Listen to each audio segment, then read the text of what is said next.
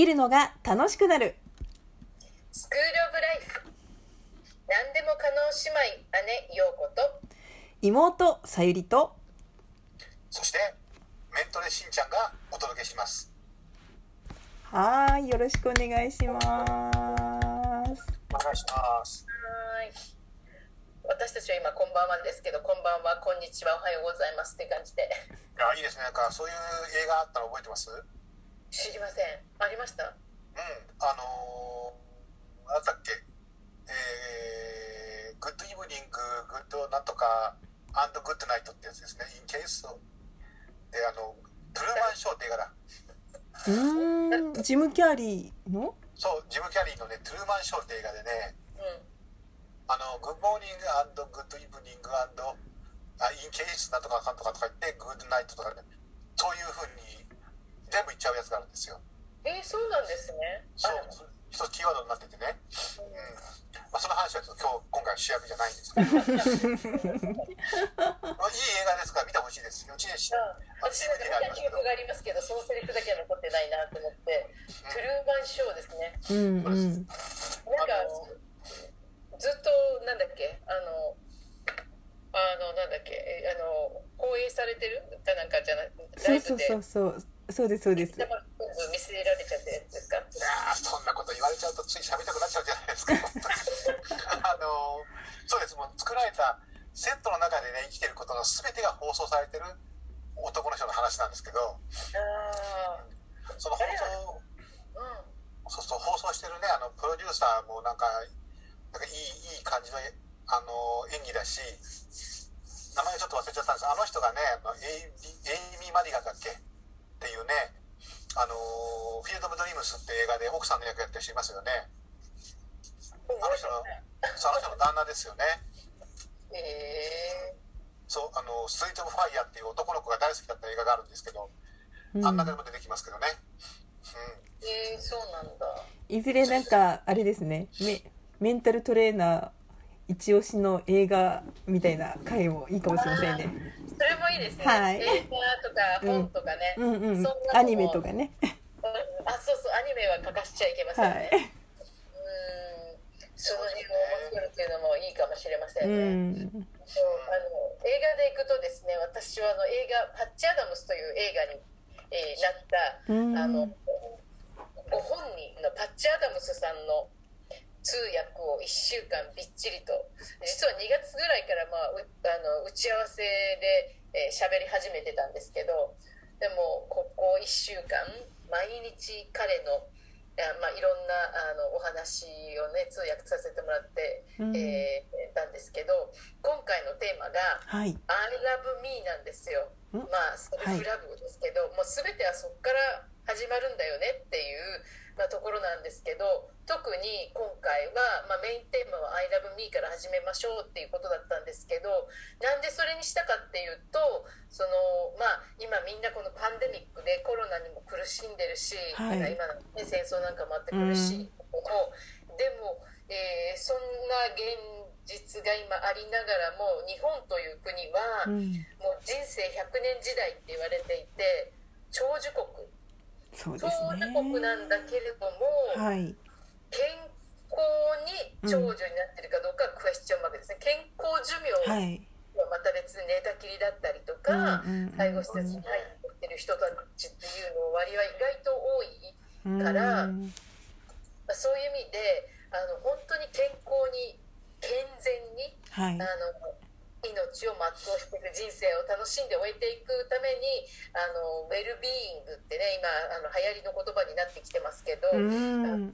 政府も、おまあ、そういったことを、まあ、政策の中に言葉も入れるようになって、えーいるんですけどそのウェルビーイングっていうのは、まあ、訳すと健全なとかふうになりますけど、はい。ウェルとビーイングだとウェルってよくとか良いあのな良いっていう状態でビーイングはあり方なので良いあり方、良いあのまあ自分の今の存在するそのあり方で生きているってことは、まあ、健全ということにはなりますけれどもああのそれを実践しているパッチさんの話とそして日本人でそれを実践している人たちを掛け合わせた対談をいろいろやってたんですけど、うん。その中のお一人最後の日に登場した若宮雅子さん。で「まー、ちゃんと呼んでください」って言われたんですけど、はい。がもう素晴らしくてでまー、ちゃんは今もう御年864月の19日にマジですか？はい。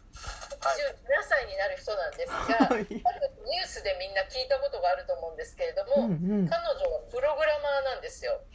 で、えーっとおひな様をこうやって並べていくっていうプログラムを作ったので、はいニュースになって有名になって、でそれがその時が8 80歳ぐらいでいらっしゃったんですよね。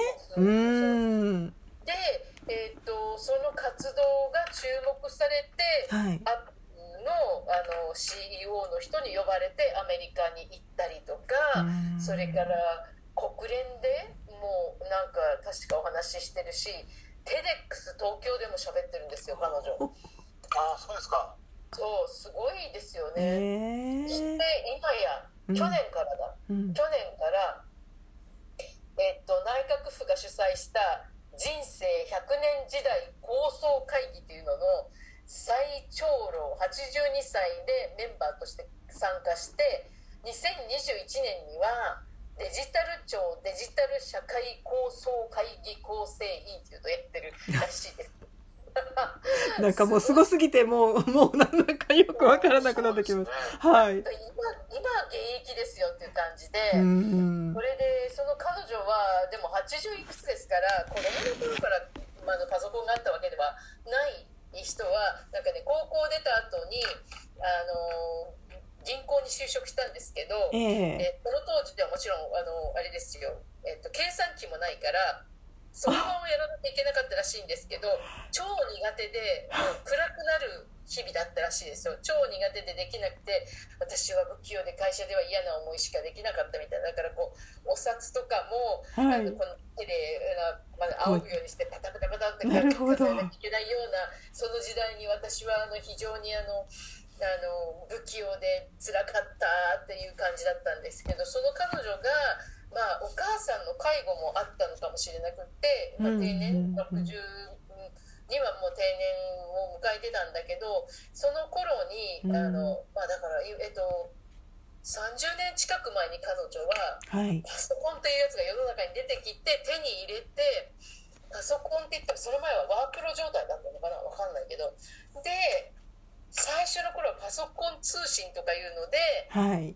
パソコン通信ねなんかありましたねなんかありましたねそういう時代。まだそうそうまだブロードバンドとかもないようなそんな時代だったような気がするんですけど。イフティとかああいう頃ですよねそうそうそうそうそうそうそうそうそう。うんうそのじそれで彼女はその不器用だった私がパソコンにはまったんですってことでそれであのお母さんの介護をして外出できなくなったからこそはい。パソコン通信でいろんな人にと交流することですごい救われて寂しくなくなうんってでなんかねメロークラブっていうのを作ってあのそそこにあ作ったんじゃないのかな？に参加してでもう交流をしていったっていうのがあってでそこからあの、まあ、パソコンも進化してくる中でうん。彼女はエクセルを使ってマイクロソフトのはい。それで、えっとね、デザインをするようになってで、えっとなんかこううちわのデザインをしたりとかうん。いろいろやってそしてそれからその流れの中でプログラムをあのするようになっていったという。エクセルでデザインしたんですか？エクセルでデザインしてたんですよ。なんかそれも見せてくれてあの、うん。なんていうの昔のうん。機械編みみたいなやつの。ああわかりますわかります。ねあのこういうふうにこうねマス目になっている。そうそうそうそう。あんな感じで、そのマス目でここは何色にするとかここは、えっと、あの開けるとかいうので、柄をあの作るみたいななんかそんなのやってて。でそれが楽しくってうん。で彼女がその自分のその想像力をそこで活かせることがすごい楽しかったっていうんですね。クリエーションの方。でもそれ日本ってすごいなと思うんだけど想像両方必要ですよね。イマジンがあってクリエーションがある。想像があって、はい。イメージの想像があって、うんうんうんうん。クリエイトの想像ができるみたいな作り出す方ですね。そうそうそうそう、うんうん。ですごい彼女はもう本当にお話が上手で年を取るとですねとか言って、うん。歯はぬ歯はなくなる。髪の毛もなくなる、はい。お金もなくなる。え記憶もなくなる。なくなるものばっかり。はい。なんだけど、はい。想像するとものが生まれるから元気になりますっていうお話をねしてたんですよ。うんでなんかああいいなと思ってだからチャレンジがあったらその解決策を作り出すとか、うんないものを作り出すとかっていうことをやり続けるとそれが生きがいになるし生きてて楽しいみたいなお話をねいっぱいなさっててもまだまだいろんなことがやりたいわみたいな、うあのん感じだったんですよ。だからなんかこう人生を面白くするコツの一つはやっぱりうん。何かを想像している、まあ、それはお料理でもいいんですよね。お料理でもいいし、うん。お庭作りでもいいしはい。もしかしたら盆栽でもいい,いい、いいわけですけどなんかこう作り出す生み出すっていうのが、うんうんうん。あのあもうこの86歳に言われたらもうおっしゃる通りですねって言うしかないかなっていうぐらいうわー素晴らしいと思って聞いてたんですけどね。なんかねそのなんて言うんでしょうね。こう自分があ例えば私あの去年からね新しい趣味を始めてアルトサックスを習い始めたんですけどね。セクシーですね。でもねあの実は指使いはリコーダーと一緒っていうね子供の頃吹いていた。マジで？そうなんですよ。それでなんかそのゆゆ指使いはなんとかなるかなみたいな感じでなんかね始めたんですけどなんて言うんでしょうねその音楽聴くのもすごくあの楽しいし大好きなんですけどやっぱりなんかこう自分がやるってなるとこれまたなんか全然違う経験ででその時になんかそのクリエイティブっていうところに行けるか行けないかちょっと、まあ、私は別にそのねサックス吹いてて自分がクリエイターだなって思うわけじゃないんですけどなんかねあのうまくいってるかとかね。なんかこうこれどういうふうに思われるんだろう？みたいなモードに入るとなんかやっぱりこう楽しめないっていうかなん修修行になっちゃうっていうか。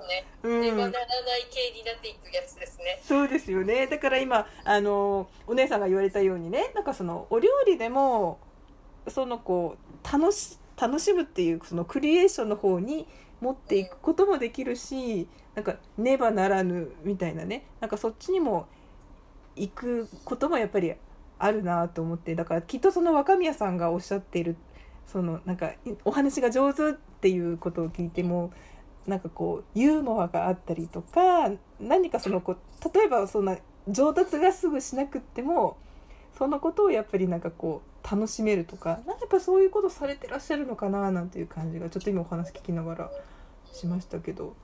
そうですね。うんもうなんか、まあ年齢的にもこれで食べてるとかいう感じじゃないから余計。なるほど。こうすればならないとか、はい上司がいるわけでもないし、うんやりたいことをやっていったら世の中に認められたみたいなそれがまたやりがいになってうんさらに膨らましてらっしゃるみたいなそんな感じですねだって世界最高齢のアプリ開発者として紹介されてるらしいですから、うん。すごいですよね。すごいですね。今私もちょっとなんかググってみたんですけどいろいろなんか動画で出てきますね。若宮さんのあの TEDx もあるし TED でもあるんですかね。 TED もあのなんかあるみたいなのでちょっとこのあのなんでしょう。今日の回の概要欄っていうかお知らせのところにあのこの辺の動画のリンクもなんか貼れるといいななんていうふうにも思いましたけど。そうね。うん。めっちゃめちゃチャーミングな人でしたねなうんかね。ん。しゃべりが大好きっていう感じうん。のあとクラシック音楽聴くのも大好きですっておっしゃってああええあそう彼女がそれで言っててクラシック音楽が大好きって言ってうん。なんかの流れの中でうん。あの、えっと、神様はそのベートーベンからあの聴力を奪った。奪うことで彼があの想像してイメージして本当に作作りたい音楽を作り出したんじゃないかだからこうチャレンジとか障害とかあ出てきて、まあ、年取ってくるとあれができない。これができない。ってだけどそこを乗り越えることによってなんかこう乗り越えなきゃいけないから完璧にやろうとかいうよりもうん自分のできる限りだけをやっていくみたいなのももしかしたら、ねあのあったんじゃないかなというようなことをあのベートーベンの話をしながら、ね、おっしゃってましたけどね。どうでしょうしんちゃん。いや僕はもう純粋にねあの彼女が書いてるエクセルアートっていうのを見てるだけでうん。かっちょいいと思いますよ。自分でもなんかこれうちわとか欲しいなとかねキーホルダー買おうかなぐらいの気持ちになりますよね、うん、これエクセルで作れるんだこんなことがっていう想像もしなかった私も。そそっちの方ですだからねクリエーションどころかねイマジネーションすらなかったエクセルでこれができるという発想自体がなかったっていうのがねちょっと自分で自分が悲しくなったものになってますよね悲しむ必要はないと思いますそこは。いやでもすごいなと思います本当に、そうなんかねそうやってあの、うん。鬱になってもやろうと思えばやり続けられるよねそういうのってみたいな感じがなんかすごいしたし。うん。さゆりさんのだってお母様だってそういう意味ではねクリエーションしてらっしゃいますもんね。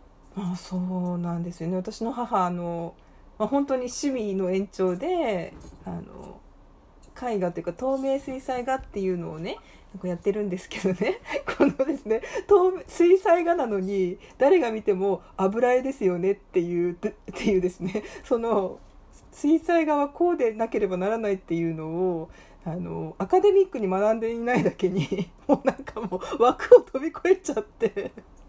誰が見ても油絵ですよねっていうような絵を描いてあのいるんですけどおかげさまでねなんだかこう個展を何回か続けさせていただいたりとかして本当にあの生き生きしてますね。絵を描いている時は。うん。生きがいってことですよねそれって。うーん。そうなんそう言っています。あのもうとっくに私死んでたわよこれがなかったらって言ってます。はい。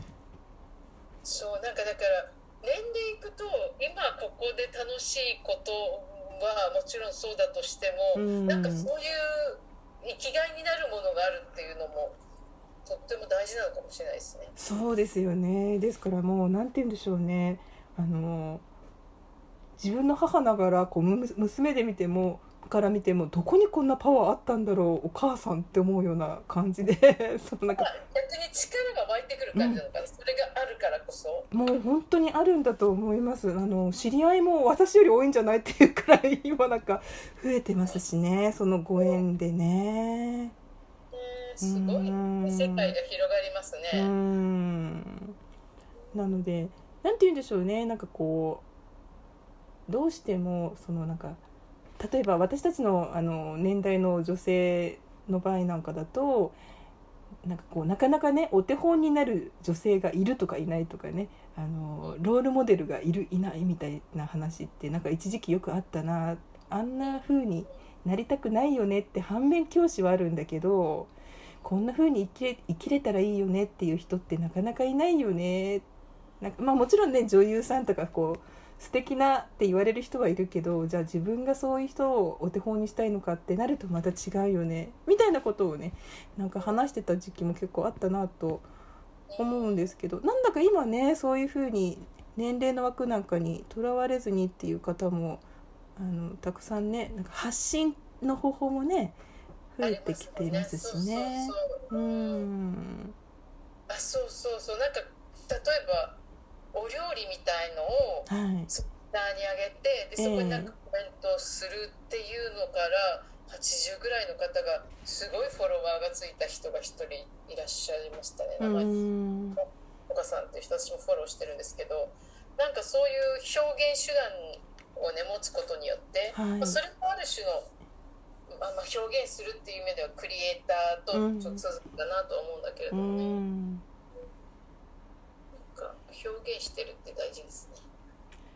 そうですよね。なんかこう自分が皆さん多分ね何かこう持ってるものってねなんかあるんでしょうけどもしかするとあまりにも自分にとっては当たり前でうんうんうん。うんなんかこんなことね人に伝えてみたいななんか気がちょっとこうしちゃうこともあるのかもしれないですけどね。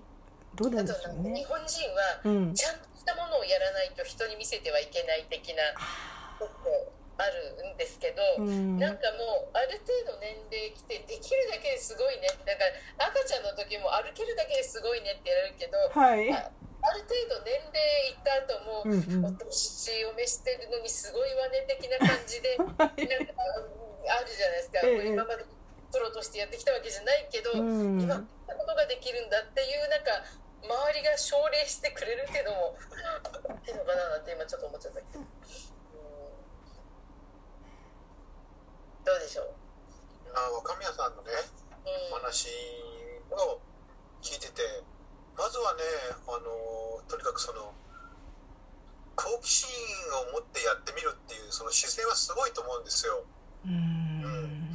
それとねあの何かの記事で読んだんだけどうん。若宮さんっていうのは要するにこうなんていうんだろうこう自分のこう創造性を発揮するっていう中でよくねこう形とか枠にとらわれないっていう話があってそれはすごく大切なことだからそれでも言ってるのとは同時に若宮さんが言ってたのは制限がある中でこう楽しんでみる、うん。うん。あの女性だからとかこういう立場だからっていうその制限があるからできないんじゃなくてその制限があるその制限の中ですらこう楽しんでいくっていうその姿勢っていうのはなんか我々のあの日々の生活のいろんなものに通じるんじゃないかなって気がしてね。そうですね、なんかこの前話してた do あのやってることを好きになるっていうところと一緒ですよね。今自分はこの状況にいて、うんうんあれができないこれができない。だから嫌よりも今この条件にいて何が楽しめるかっていうそうですよね。なんでしょうねきっうん。とね。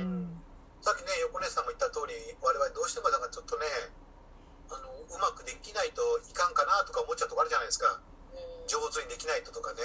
うん。でもそうじゃなくて下手なら下手なりに楽しんでみるとか初心者なら初心者なりにやってみるとかやっぱりねこう下手の横好きってのはすごくいいことだなっていうそうですね、感じがしますよね。うん。うん。あとどうしても他の人にどう思われるだろうっていうのが気になってそんなことやっててとかうん大してうまくないのにって言われたらどうしようとかっていうのを恐れてたりとかそうですね。あのあとあの人の方がうまいとか比較したりとかね。そうですよね。おそらくね、あのこういう話をしてると思うんだけど想像力があるとかないとかっていう話を結構よくしちゃいがちだと思うんですけどその想像力があるかないかっていうことを考えるよりもね、うん。今自分が持ってるこの想像力っていうもので何をしてみようかっていうところに取り組んでいく方がやっぱりあの生きてて楽しいんじゃないかなっていう気はしますよね。うん。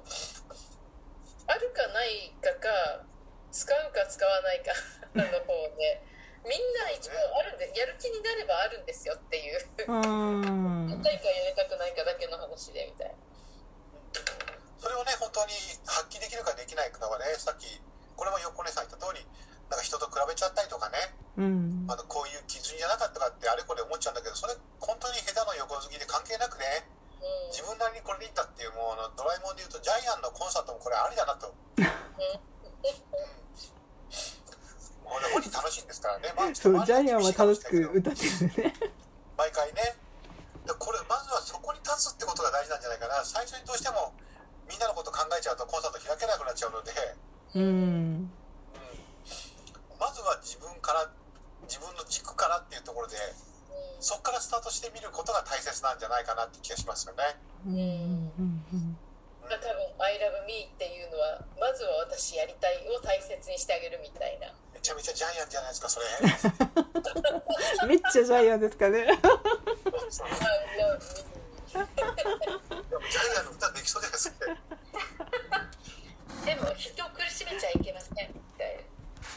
そうですね。うん。ただまあ先にまずはだけどでもまずはちょっと自分が楽しむことをうんしてみようよみたいな話じゃないかな。そうですうね、ん。うん。うん、そうだそうだねなん。か想像力を発揮するっていうことがねちょっと今回一つのこうテーマなん。だけど、うん、また例によって僕の中ではそうかそうかこれは人ではなくてまず自分が楽しん。じゃうそこですね。これがちょっとコツかもなと思いましたね。自分が楽しくないとやる意味ないですからね。そうですね。そうだからなんか「I love me」ってすごくあのもう自分を愛するってあもうそりゃできたらいいいいよねいいけどみたいな風にちょっとこうなりがちかもしれないんですけどじゃあちょっとその一歩手前に「今楽しんでる私?」とかなんかちょっとその辺からだといけるのかなっていう。そうかもね、うん。楽そんしない感じです。私にとって楽しいってそうそう。それをね、うん。そうそうそうパッチがねなんだっけななんかで、えーっとあどんな医者になったらいいかわからないって医学生が言ったのかな。そしたらはい。自分にとってうん。楽しい医者になれって言いましたよなんか。うん。自分にとって楽しい医者。そうそう自分がなりたいこういうこれだったら面白い楽しいって思える医者じゃなかったらやってもしょうがないじゃんみたいな、はあ。だから彼は初心で5分から7分しか使っちゃいけないっていうのはありえないと。でなぜかっていうと彼は初心に3時間4時間かける人なんですって。なるほど。すごいです人間みんな違うじゃんと。その人がどんな風に生きてきてどんな人が好きでどんなことやっててどんなもの食べてっていうのを聞く中でこういわゆるホリスティックにうん。全体感的に見て初めてその人のいあの病気というものに対して診診断が下せるみたいな感じでこんなに面白いものはねみんな違うわけだからっていうその好奇心もあるし、うん。それができなくって一部分だけ見てそれをちあの治療して対処して終わり。ではあの自分にとってはやりたい医者じゃないと。言ってましたね。それをね聞けば聞くほどにねちょっとこうこのこの表現は少し誤解を招くかもしれないんだけどうん。やっぱりねその他の観点から見れば初心に3時間4時間かけられちゃったらねうん。あの普通の病院だったら回らないですよ。あそうそうそうですそうです。そうそう。だけどねさっきのねジャイアンのコンサートでやりたいからやるんで僕はってところに立ってるってのがね、うん。まずはそこだなと思いまなするほど、ううん。ん、調整はその後。そう。想像力を発揮するためにはまず自分がやりたいことをやる。そう。そうそして調整とかバランスとかうん。エコロジーっていうのはその後、うんうんうん見見なくていいとは言わないけど、うん。まずやりたいことに着手してみたらどうなるかってとこなんじゃないですかね。うんいやこの辺はぜひねリスナーさんのなんか意見も聞いてみたいなってなんか今あの思います。なんかそれってわがままなんじゃないですか？とかね。あのそういうあの意見ももちろんあるかもしれないしいやなん本人が楽しんでないと周りも楽しめないでしょとかきっといろいろあると思うのでね。ぜひなんか感想とかはねあのそうですね。はい。いろんな方みんな違ってみんないいわけなので、ういろんなあのん聞くことによって私たちの幅もあの、はい。広げてもらえると思いますね。そうですよね。ん。でねあの今日は陽子姉さんのそういったこうえー私たちね「えー、陽子ポーロ」っていうふうにね呼んでるんですけれどもね。そうそうそう。そういったねこうあのすごく貴重なねお話をこうやってあの聞きましたけれども。またなんかこう会をね追いながらこういう情報も皆さんとねなんかシェアできるといいのかななんていうふうにも思っております。横根さんはね、こう陽子ポロとして我々が知らない世界からのお話をいっぱい持ってきてくれてますから、はい、うん、もう陽子ポロ旅行記みたいなそのうち書けそうですからね。マルコ・ポーロじゃなくヨーコ・ポーロ。はい、ということで。ということでねなんかおじさんギャグみたいになってきました。はい。はい、今日のね、スクールオブライフは皆さんいかがでしたか？あなたのグッドライフにお役に立てれば幸いです。あなたが楽しんだ分だけ豊かな毎日が訪れます。それでは、次回もお楽しみに。楽しみに。お楽しみに